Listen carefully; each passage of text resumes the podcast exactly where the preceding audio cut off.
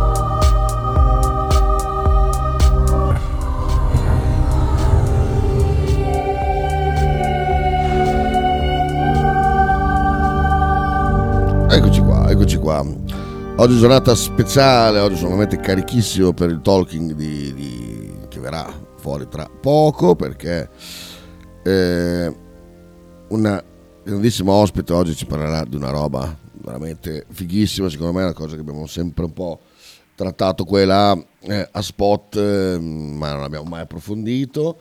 E invece oggi approfondiremo veramente un mondo un mondo magico, ma non magico, un mondo misterioso, un mondo incasinato, un mondo onirico, ecco, onirico è la parola che viene sempre accostato, eh, adesso possiamo dire, al mondo di David Lynch, al mondo di Twin Peaks, con eh, una eh, grandissima esperta di- del, di- del mondo linciano, diciamo, e in particolare quello di Twin Peaks, eh, che sarà la mia amica e collega Alessandra Di Martino, veramente una, una persona incredibile che eh, ce ne racconterà di belle, se non bellissime. Però prima, visto che non ho voglia di leggere subito, volevo farvi questo regalo qua. Eh, sapete, insomma, ci chiamiamo, eh, ci è andato il nome Ultimo Uomo in maniera anche ambiziosa, probabilmente. eh, Chiaramente era un momento in cui bisognava eh, spingere forte e l'abbiamo fatto. Ehm, Ehm, perché insomma la fiducia che abbiamo nei, nei mezzi di comunicazione non, sono- non è tantissima. Dopo il, dopo il periodo covid eh, eh, insomma dove, dove adesso vengono fuori tutte le, le balle eh, che, che, sono state dette, e, e poi non solo queste, c'è stato il periodo Trump, eccetera, eccetera. Dei, per fortuna sono dei personaggi che vanno eh, che non abbassano mai la guardia, ad esempio sul caso Trump, dopo che Elon Musk ha preso le reti di Twitter, sono venute fuori tutte le varie cacate che eh, sono state scritte su Trump, sui bot russi e quant'altro, questo solo per fare un piccolo esempio. È sempre questo grandissimo eh, personaggio che è Andrea Lombardi, uno che veramente ci dà dentro di brutto, eh, si è preso la briga di, di, fare questo, uh, di fare questo uh, video su YouTube. Adesso appena finisce questo gioco, meraviglioso, è molto bello come gioco sicuramente, però ecco, eh, non ci interessa moltissimo. Ecco, è già pronto, è carico. Si è preso la briga di mettere in fila tutte le notizie dal 24 febbraio che riguardano le, eh, le, il, mm, il conflitto fra Russia e, e, e Ucraina. Ed è veramente magico, magico, magico ascoltarlo insieme. Ne ascoltiamo un po', dura, durerebbe 20 minuti, però penso che vi bastino i primi 10 e ce ne andiamo a ascoltare insieme. Eh? Sentiamo qua. Ucraina, ma Avete ecco mai qua. provato a mettere in fila tutte le notizie dal regalo, 24 eh? febbraio fino ad oggi? Perché è un'operazione incredibile, è come farsi una botta di acidi, quindi iniziamo subito. 25 febbraio, il giorno successivo all'inizio dell'invasione, la quasi alleanza tra Cina e Russia sull'Ucraina. Qualcuno ci spiega della solidità di questo incredibile rapporto. Ma nello stesso giorno ci dicono anche che in Russia Piano piano, mi sono scordato un'altra cosa, aspetta. Da oggi abbiamo un nuovo partner, ehm, che è questo, adesso faccio sentire, torniamo un attimo indietro, MSH Italia, sentite qua. MSH Italia, società operante nel settore sicurezza, ricerca personale in occasione della Bologna Marathon di domenica 5 marzo. Per info e candidature 351 604 2942 o alla mail info chiocciola mshitalia.it e chiaramente anche qui a Radio 1909 se volete informazioni che cosa si, tra- si, tratta di eh, fare la sicurezza lungo il tragitto della Bologna Marathon, quindi per la gestione del traffico, per evitare insomma, che i passi si buttino in mezzo alla, alla strada, insomma queste mansioni qua. Unico requisito eh, essere normodotato, questo lo aggiungo io, e maggiorenne, l'unica cosa. Torniamo dall'amico Lombardi, torniamo al 25 di febbraio, torniamo un attimo indietro, ecco qua, pronti via. Costituzione diventando presidente a vita, la sua psicologia è cambiata, si è fumato al cervello. 28 febbraio, quattro giorni dopo l'invasione, gli effetti del conflitto in Ucraina. Rublo a picco, il rublo è crollato ad un nuovo minimo storico, ha perso il 30%, la Russia è spacciata. Russia le piazze contro Putin e si aprono le prime crepe tra gli oligarchi. Il regime sta già traballando. Primo marzo, quanto può resistere l'economia russa prima di collassare? Con le sanzioni sanzioni stiamo spingendo la Russia verso il collasso. La Cina volta le spalle alla Russia, basta prestiti a Mosca.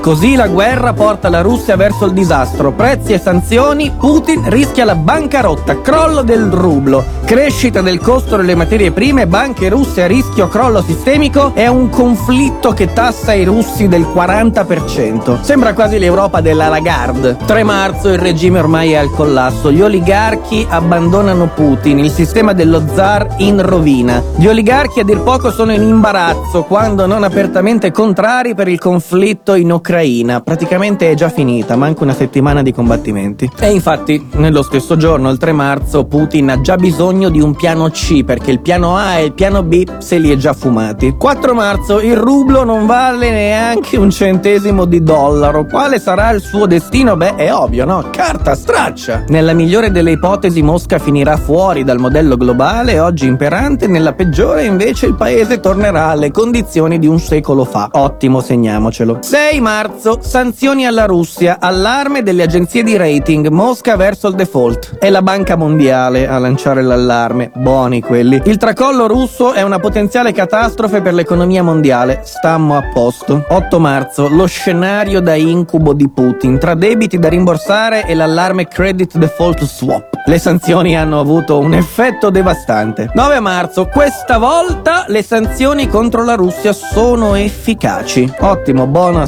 sapesse. 10 marzo, Russia a rischio default imminente, ma siccome è con le spalle al muro c'è il rischio che la Russia usi armi chimiche. Nel frattempo Facebook e Instagram non bloccheranno più i post violenti contro la Russia, si può augurare la morte e odiare i russi. Comunque è fatta perché 11 marzo alla Cina ora conviene far finire la guerra tra Russia e Ucraina. Da alleato di ferro e partner strategico, la Cina è sempre più lontana da Putin e vicina all'Europa. 12 marzo ci arriva anche Di Maio con un giorno di ritardo. La Russia è quasi in default. Putin va indebolito, così può cedere. Grande Gigino, ce la fai. 13 marzo, nuova verità sul perché dell'invasione. Putin sarebbe malato, avrebbe attacchi d'ira causati dalle cure per il cancro, soffre di disturbi cerebrali causati dalla demenza, è affetto dal morbo di Parkinson oppure forse avrebbe attacchi di rabbia provocati dai trattamenti con gli steroidi per curare il cancro. Bah! 15 marzo, Open ci svela quando finirà la guerra in Ucraina, ovviamente a maggio, perché a maggio la Russia esaurirà le risorse.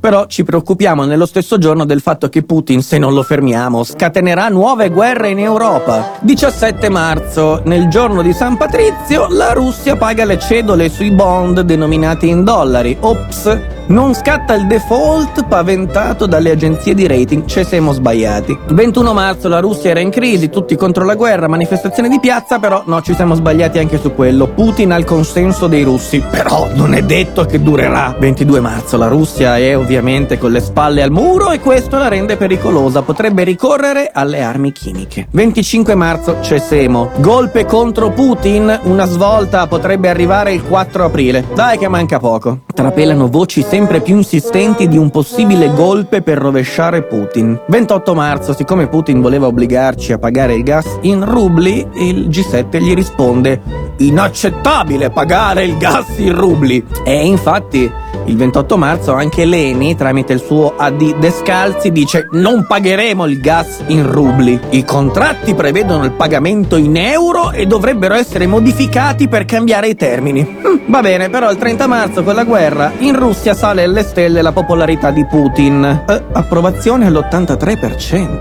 Mica cacchi. Primo aprile, Putin ha il cancro alla tiroide, ma sarà un pesce d'aprile. Stesso giorno, altro scherzone, Putin sempre più solo e mal consigliato, ormai non parla più nemmeno ai falchi. Il presidente non ascolta più nessuno, il suo cerchio magico è ancora più circoscritto, così Putin dopo un mese di guerra. Scholz ci fa sapere che Putin è staccato dalla realtà, non è bene informato, gli nascondono la verità. 5 aprile, i militari russi fanno razzia in Ucraina e si rivendono gli oggetti rubati, dai computer alle lavatrici. 6 aprile, Fotografia su tutti i giornali con i massacratori di Bucia. 7 aprile. Le banche rifiutano i rubli.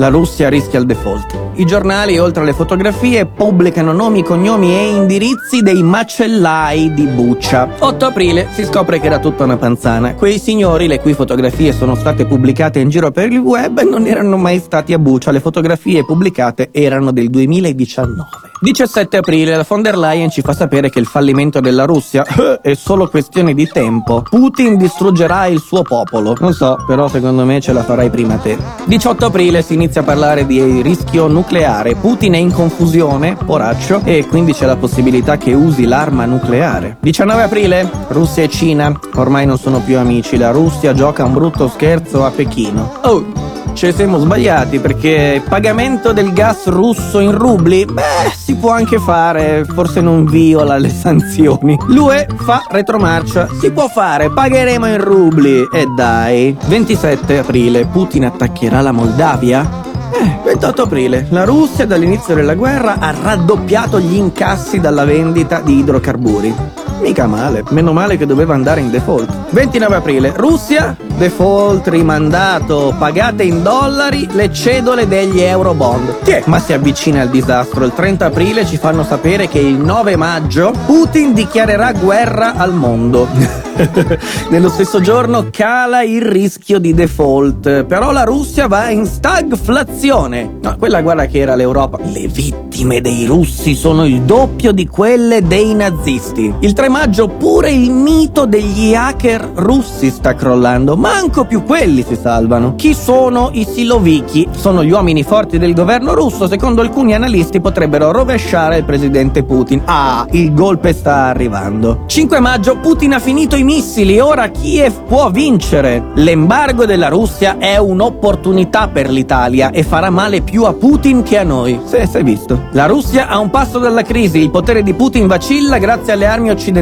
No, 10 maggio cambiamo idea. Entrate record in Russia da petrolio e gas, così lo zar rischia di vincere la guerra. Macron ci fa sapere che non bisogna umiliare Putin. Eh sì, perché c'era pure questo rischio. Ma che umiliato! Putin è malato di cancro, in Russia c'è anche chi vorrebbe rimuoverlo. No, piccolo cambio di direzione, l'economia russa non è stata scalfita granché dalle sanzioni occidentali. Sì, Putin sta vincendo la guerra dell'energia, ma le cose potrebbero cambiare, eh. Oh, la speranza è l'ultima a morire. I russi smontano le lavastoviglie per utilizzare i chip al loro interno e riparare i mezzi militari. Forse è per questo che quelli di Bucia se le spedivano, non per rivendersele, ma per creare nuovi mezzi militari. Questa se la sono bevuta tutti e si ricicla nel tempo, ogni tanto salta fuori questa minchiata qua. Sì, le sanzioni a Putin funzionano, eh, però vanno migliorate, un po' come il vaccino per il Covid. 16 maggio, la Russia ha fatto rinascere la NATO. D'altra parte parte sta per entrare anche la Svezia e la Finlandia? No, no, eh, no. 16 maggio è ufficiale. Ecco perché il pagamento in rubli del gas non violerà le sanzioni. 17 maggio Eni si sta preparando a pagare il gas come vuole la Russia, ma,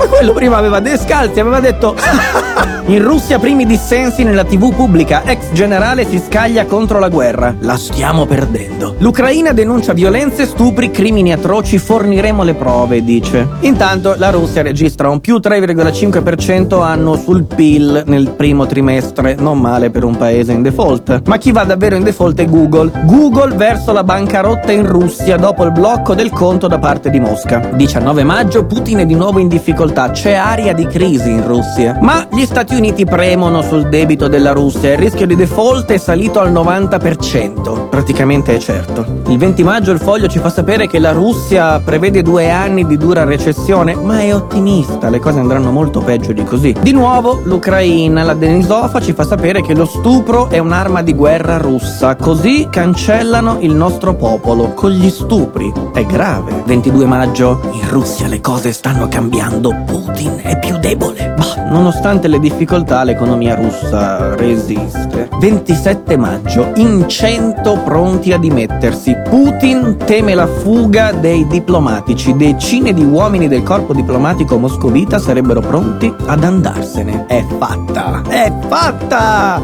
Ma a maggio non doveva finire le risorse. 28 maggio, 700 milioni al giorno per la guerra. La Russia ha già esaurito il 70% della forza militare. Oggi non dovrebbe esserci più nessuno praticamente, solo con la fionda. 29 maggio, Putin ha solo tre anni di vita, il cancro avanza e sta perdendo la vista. 31 maggio, colpo di scena, sapete quando l'Ucraina diceva gli stupri ci vogliono cancellare, stupri sugli ucraini? No, la persona che lo sosteneva si chiamava Denisova e esagerava le notizie sugli stupri, il Parlamento ucraino l'ha cacciata. 2 giugno, Putin è malato di cancro, è stato già operato ad aprile e ha poco tempo, insomma, di vita vita, pochi mesi, forse pochi anni. Sembra Toninelli quando voleva ricostruire il ponte, pochi giorni, forse mesi, al massimo qualche anno. I soldati russi però si rifiutano di invadere l'Ucraina, nessuno di noi voleva questa guerra, dicono intervistati a quanto pare. 3 giugno il foglio, oh, la Russia pagherà care le sanzioni sul petrolio. Tra un po', con calma, insomma, poi ne parliamo, eh. Putin il cancro non fa niente, sarà inscenato un infarto, lo uccideranno prima che lo uccida la malattia.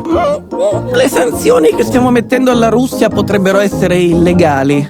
Speriamo di no. 13 giugno interviene anche Andrea Scanzi che dice che ha la sensazione che quest'uomo, Putin, sia malato. E quando uno è un dittatore e sa che la vita gli sta sfuggendo via, diventa anche una persona ingestibile. O quello le piglia tutte, eh. Dal Covid a tutto il resto, Scanzi è come la palla di cristallo. È una palla, un coglione. 15 giugno la Russia sta consegnando meno gas all'Europa, taglio del 40% del flusso verso la Germania, ma non faceva più male a lei che a noi tagliarci il gas. 20 giugno, Google dichiara istanza di fallimento in Russia. 24 giugno, il rublo ormai è tornato ad essere una moneta forte, anche molto forte, e quindi non causerà più il default della Russia? No, certo che lo farà, perché adesso il problema è che la moneta forte danneggia l'economia russa. Finché scendeva la Russia andava in default perché il rublo scendeva. Adesso che sale la Russia è danneggiata perché il rublo sale. Bravi, siete bravi voi, eh? 26 giugno la scadenza del debito incombe, la Russia è sull'orlo del default tecnico. Senza gas. È finita anche la Russia, mica solo l'Europa. 2 luglio. Le sanzioni alla Russia non saranno efficaci prima di due anni. Fa tempo a morire di cancro quello. La Russia è alla frutta, perché forse gli rimane solo quella, visto che i panini sono ammuffiti, c'è carenza di patatine, ecco tutti i problemi del McDonald's russo. È proprio una disfatta. 11 luglio qualcuno se ne accorge e scrive si ammetta senza vergogna che non possiamo continuare con le sanzioni. 13 luglio la Russia ha iniziato ad arruolare chiunque, disoccupati reclutati per la guerra in Ucraina, stipendio di 5.000 euro al mese. Però nel paese non si è ancora registrato un aumento della disoccupazione, quindi l'esercito rimarrà secco, immagino. 18 luglio la Russia ha già perso il 30% delle forze armate, ma a maggio era il 70%.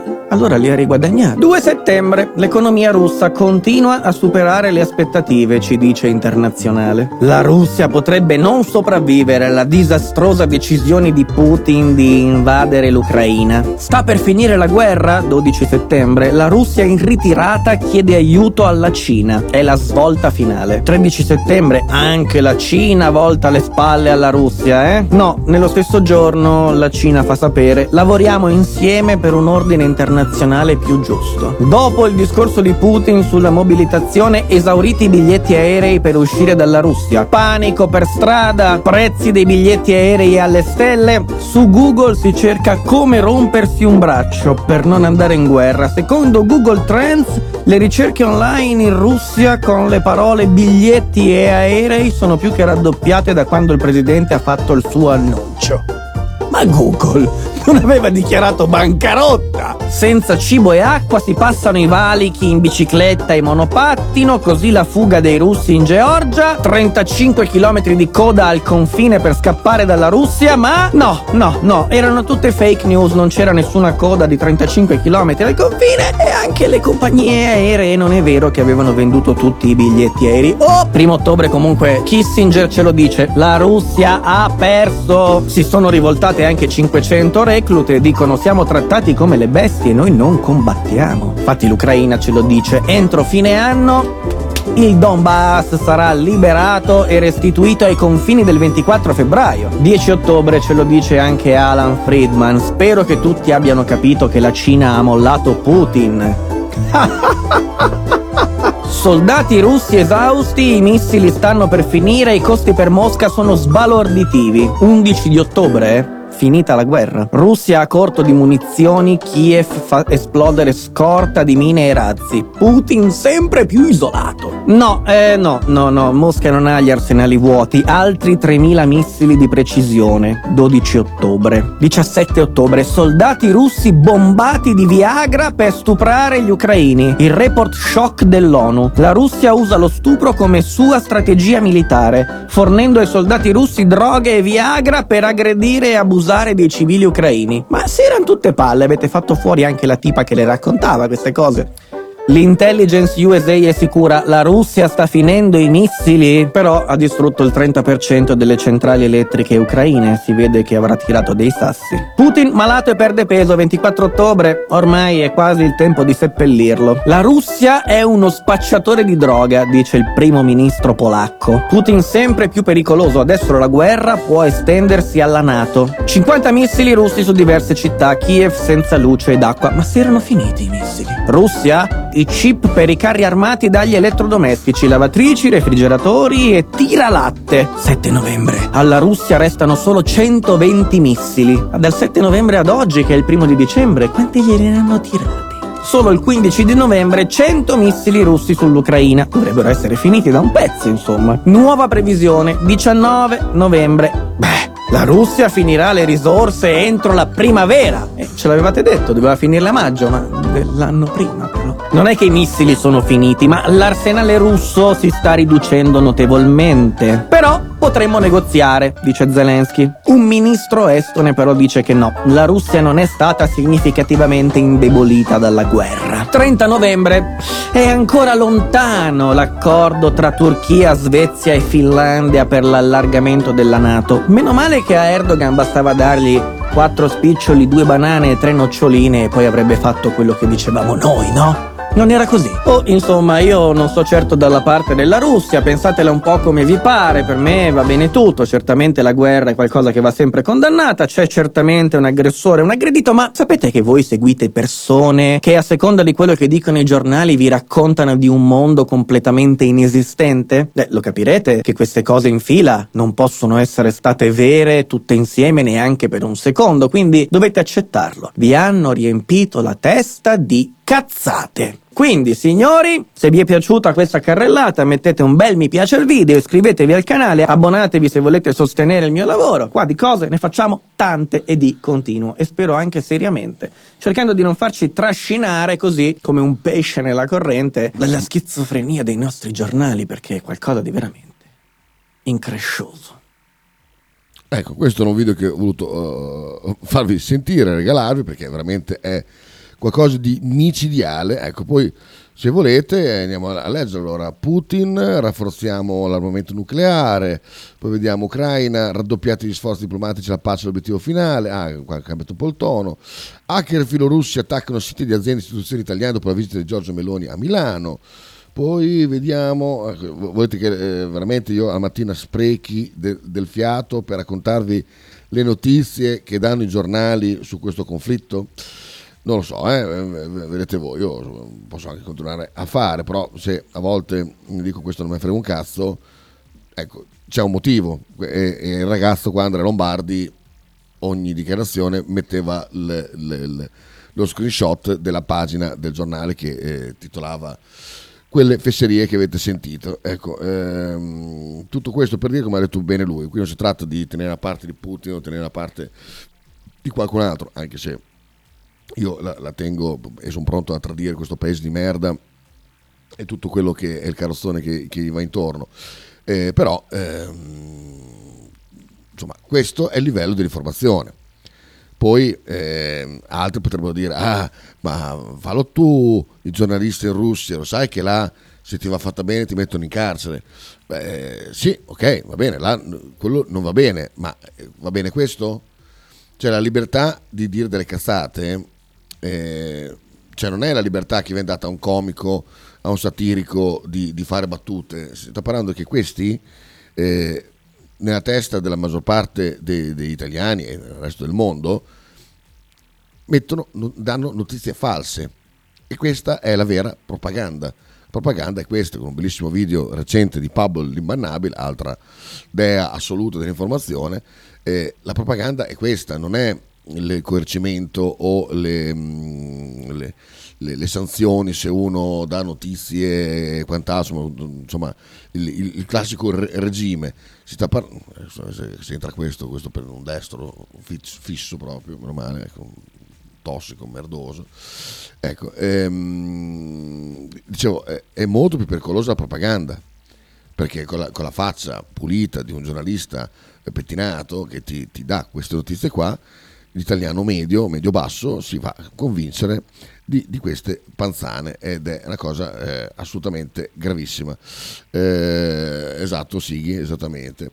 Eh, e, e, e, dopo, cioè, se, devo, se noi ascoltiamo questa roba qua, perché è così difficile pensare che su tutte le altre notizie non sia stato fatto lo stesso lavoro? Perché quando uno ti dice una balla è più facile che ti dica un'altra. E quindi la narrazione del Covid, la narrazione di, di, di, di, tutte le crisi che sono state, lo spread, vi ricordate lo spread?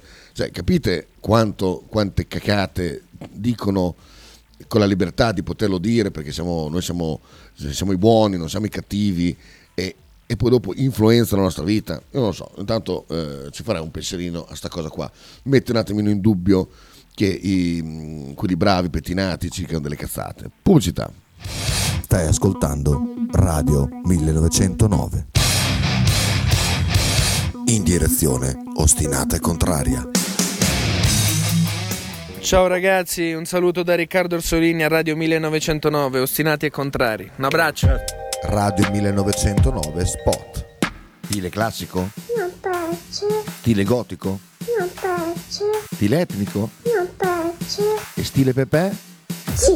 Lo piace. Pepe ti aspetta in Piazza della Pace per presentarti il nuovo brand Bella Bologna Stile Pepe abbigliamento per tutti e per tutte le taglie, con l'inconfondibile look vintage, sportivo, elegante. Pepe e Silvia ti aspettano tutti i giorni dal martedì al sabato e per tutte le partite in casa del Bologna. MSH Italia, società operante nel settore sicurezza, ricerca personale in occasione della Bologna Marathon di domenica 5 marzo. Per info e candidature 351 604 2942 o alla mail info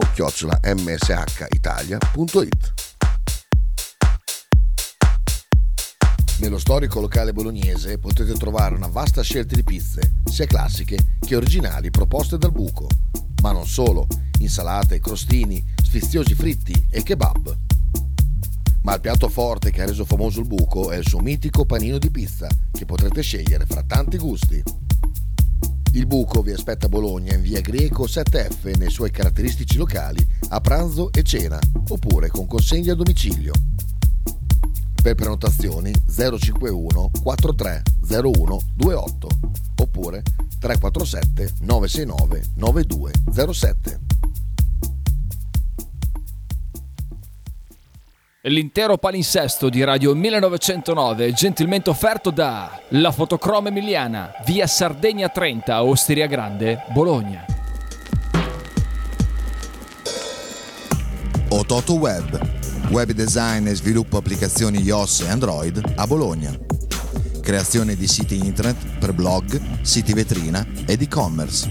Applicazioni native e cross-platform Contattaci sul sito www.ototoweb.com per un preventivo gratuito. Ototo Web, programmazione su misura per ogni tuo progetto.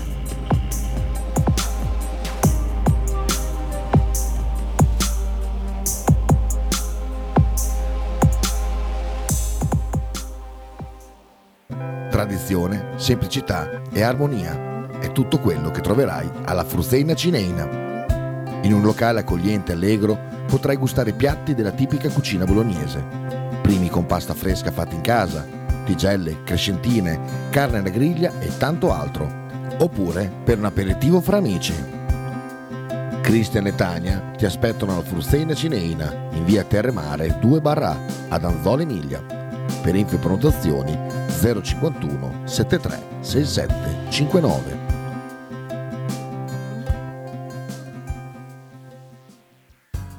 Apicultura Finelli, da 40 anni il punto più dolce di Bologna. Per un regalo di Natale originale, presso il punto vendita di via Zanardi 451-10 sono disponibili diverse varietà di miele, tipicamente bolognesi, come acacia, castagno, millefiori, tiglio. Oltre al miele potete trovare polline, pappa reale e propoli. Lo shop di Finelli Apicoltura è aperto tutti i mercoledì e venerdì dalle 15 alle 19 e tutti i sabati di dicembre dalle 9 alle 13.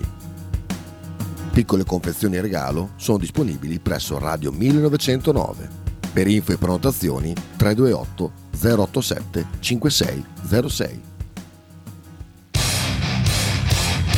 Stai ascoltando Radio 1909.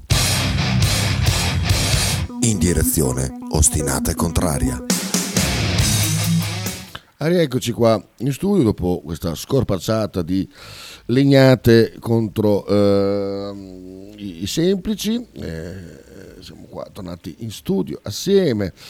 Eh, ringraziamo a distanza Andrea Lombardi per lo splendido servizio fatto alla comunità. Bellissimo, bellissimo. Allora, Bologna Today, vediamo qua, forse sono un po' meno cazzate. Multe pazze ai residenti, Fratelli d'Italia, gestione folle, piano sosta, schizofrenico. Cosa è successo? Allora, vediamo eh, che il comune avesse enormi difficoltà nella gestione di un piano della sosta schizofrenico, lo sapevamo già, ma il connubio con Bomob sta dimostrando ulteriore incompetenza al netto delle già gra- grandi criticità che ha l'azienda nel, servi- nel fornire un servizio adeguato. Perché qua cosa è successo? Mamma mia. Non hanno registrato le targhe dei residenti in una via, hanno fatto delle, delle multe a nastro e quindi sono tutti molto nervosi. Vabbè, vabbè, succede. Primaria PD, Schlein a Bologna per una sinistra ecologista e femminista, Lepore tira la volata, sarà lei la nuova segretaria, serie, non rompere il cazzo, mettiti lì, diventa segretaria, che cazzo vuoi, eh, segretaria. Eh, è un ruolo, è un ruolo eh, per, per, le donne eh, ancora, quindi questa è la, tua, è la sua risposta alla sinistra femminista. Vediamo poi sparatoria alla stazione San Vitale, un altro arresto nel casolare abbandonato. Dopo oltre un anno della sparatoria, le indagini dell'arma non si fermano. Tutti indagati sono legati al mondo dello spaccio. Ehm... Ah, quella là, sì. Ieri un cittadino tunisino di 20 anni all'interno di un casolare abbandonato in via Rimesse. Il giovane, con diversi precedenti per spaccio, era ricercato in quanto ritenuto coinvolto nell'episodio 25 gennaio, riconducibile secondo gli inquirenti proprio al mondo dei stupefacenti. Strano, eh? molto strano. E vabbè, cazzi loro, faccia voi loro. Ehm, questa iniziativa molto bella. Lorenzo non c'è più, ma per lui c'è sempre un posto a Paradozza, nessuno dimentica Lorenzo, neanche la Fortitudo, squadra del cuore di questo ragazzo di 13 anni che domenica è tornato a Paladozza. La mamma aveva lanciato un appello chiedendo al popolo del web di inviargli delle lettere per alleggerirlo dai suoi pensieri. Lorenzo Bastelli non dimenticheranno i suoi familiari, ma neanche i tifosi da Fortitudo. A causa, eh, ragazzo morto a novembre a causa del sarcoma di Ewing, che lo aveva costretto a casa. Così la mamma aveva lanciato un appello via social in occasione del suo compleanno. Ricordate quella storia delle lettere. E cosa è successo? Ieri sera fuori dal campo siamo stati grandi, capaci del canestro più bello di scrivere a Fortitudo, siamo stati una vera squadra, tutti accanto a una famiglia che soffre ma, con, ma che con fatica sta andando avanti, una famiglia che dopo quattro anni durissimi, dopo una battaglia che li ha provati e depredati, si risveglia dal più brutto di incubi, con, que, con quella dura realtà fai i conti. E quindi eh, hanno dedicato questo posto fisso a a, eh, a bambini che hanno dei problemi, insomma, una cosa del genere, se non sbaglio. Poi andiamo avanti. Ma che miseria anche. Ah, qui allora non è finita. Uno studio internazionale guidato dai ricercatori dell'Università di Bologna eh, tira le somme sul monitoraggio di pazienti ricoverati dopo aver contratto il coronavirus. Ah, aspetta che eh, un attimo solo, accolgo eh, Alessandra, arrivo, eh, che è già qua.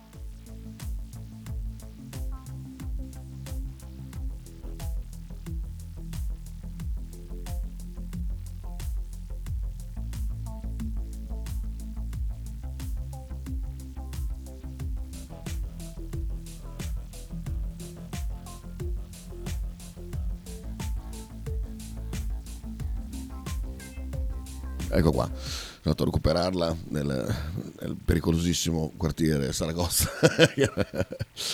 Allora vediamo circa qua questa notizia. Cosa dice? Eh, il Covid-19 è associato a un rischio maggiore di sviluppare disturbi gastrointestinali a lungo termine incluso la sindrome dell'intestino irritabile. Va bene. Quindi è un dramma senza fine. Quindi se qualsiasi tipo di patologia è legata al Covid da qua in avanti Ehm, ecco qua l'informazione di servizio. Dopo la Bolognina si passa al Pilastro, quindi se dovete comprare della droga andate in un altro quartiere. perché ci hanno annunciato che è il prossimo il pilastro. Quindi grazie, almeno, almeno avvertono prima, come avevo chiesto io proprio sulla pagina Facebook di Bologna Today, di avvertire almeno in maniera che ci organizzassimo, perché è molto più insomma dalla parte del cittadino avvertire che quel- quella settimana lì buttano l'occhio su un quartiere. Il cittadino, spesso è presidio di sicurezza, ma se alle 7 di sera diversi quartieri sono completamente al buio, non ci sono attività eh, commerciali aperte, è chiaro che quelle zone vengono abitate da persone che vivono nell'illegalità. Perché invece nelle vie, so, della Movida di Milano, dove è tutto illuminato, droga non ce n'è lì, perché cioè, è tutto illuminato, sono le attività aperte, quindi i, i non ci vanno. eh, questo- queste sono le, le- le grandi menzogne che si racconta ancora alla gente.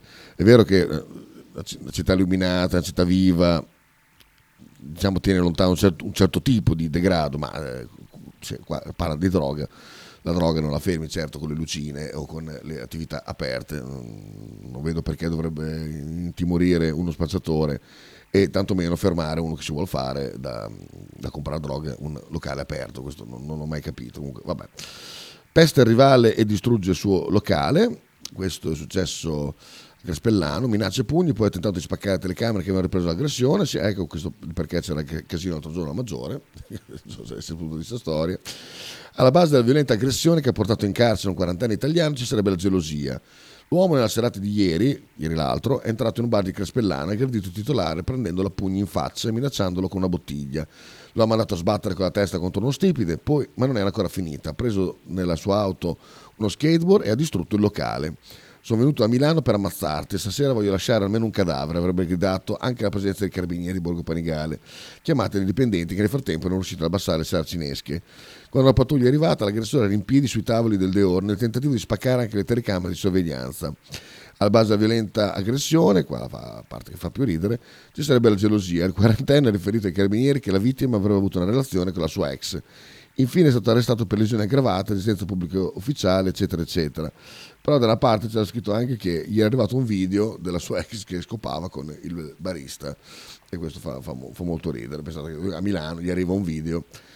Sarebbe interessante eh, sapere se per caso è stata questa ex qua per fargli, farlo incazzare e magari ha mandato il video. No, non lo so, perché altrimenti faccio fatica a pensare che un video arriva a Milano così.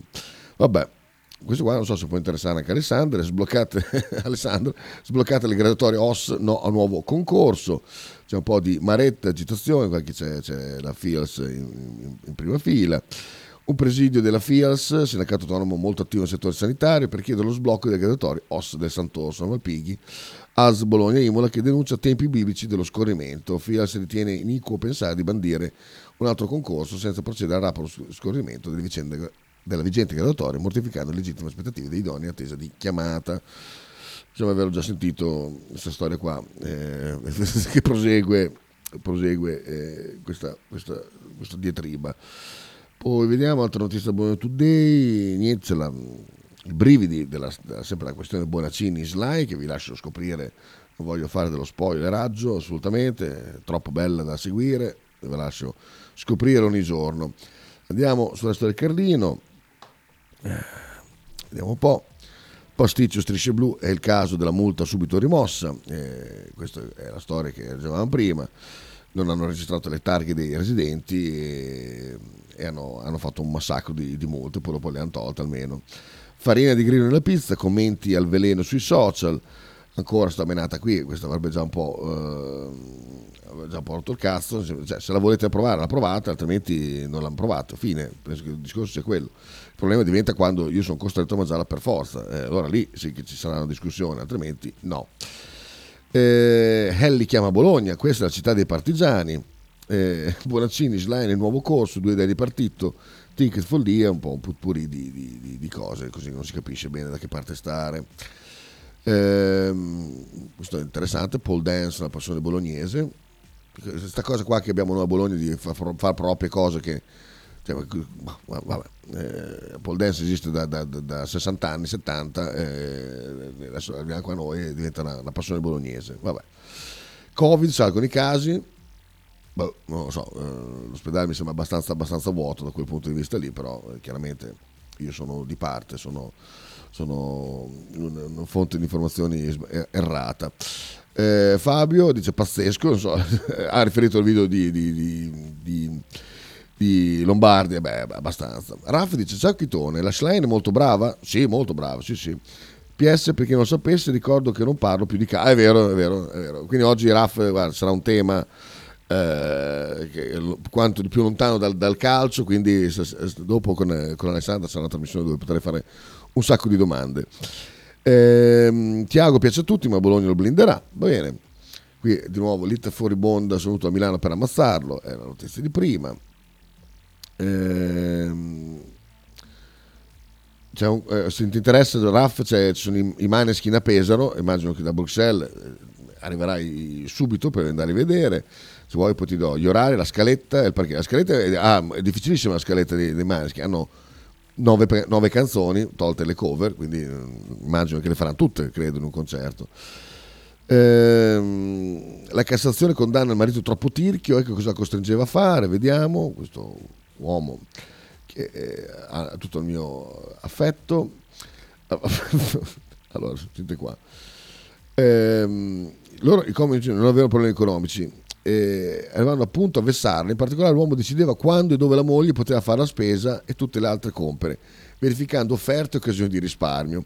Ma non solo, la donna infatti ha raccontato è stata costretta a usare solo due strappi di carta igienica per pulire e recuperare in una bacinella l'acqua utilizzata per lavarsi il viso con la doccia interdetta se non una volta a settimana.